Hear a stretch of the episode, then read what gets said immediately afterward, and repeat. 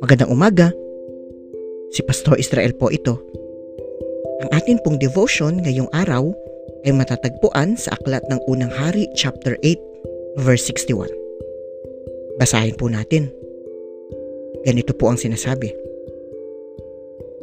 Manatili nga kayong tapat kay Yahweh na ating Diyos. Sundin ninyo ang kanyang mga utos tulad ng ginagawa ninyo ngayon.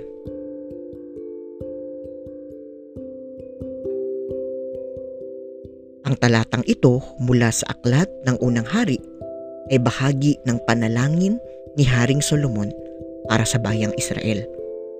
Pinaaalalahanan niya ang kanyang mga kababayan na manatiling tapat sa Panginoon at sumunod palagi sa utos ng Diyos.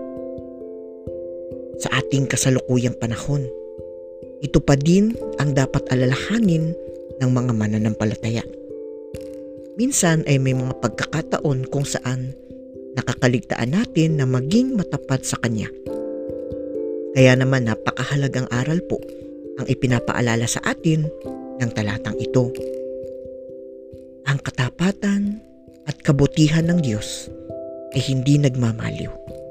Hindi siya nagbabago.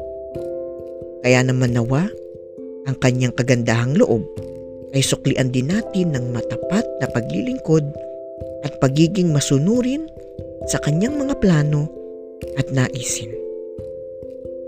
Tayo po ay manalangin.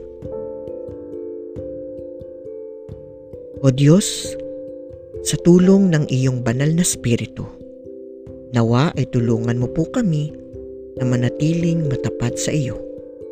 Ito po ang aming dalangin sa ngalan ni Jesus. Amen.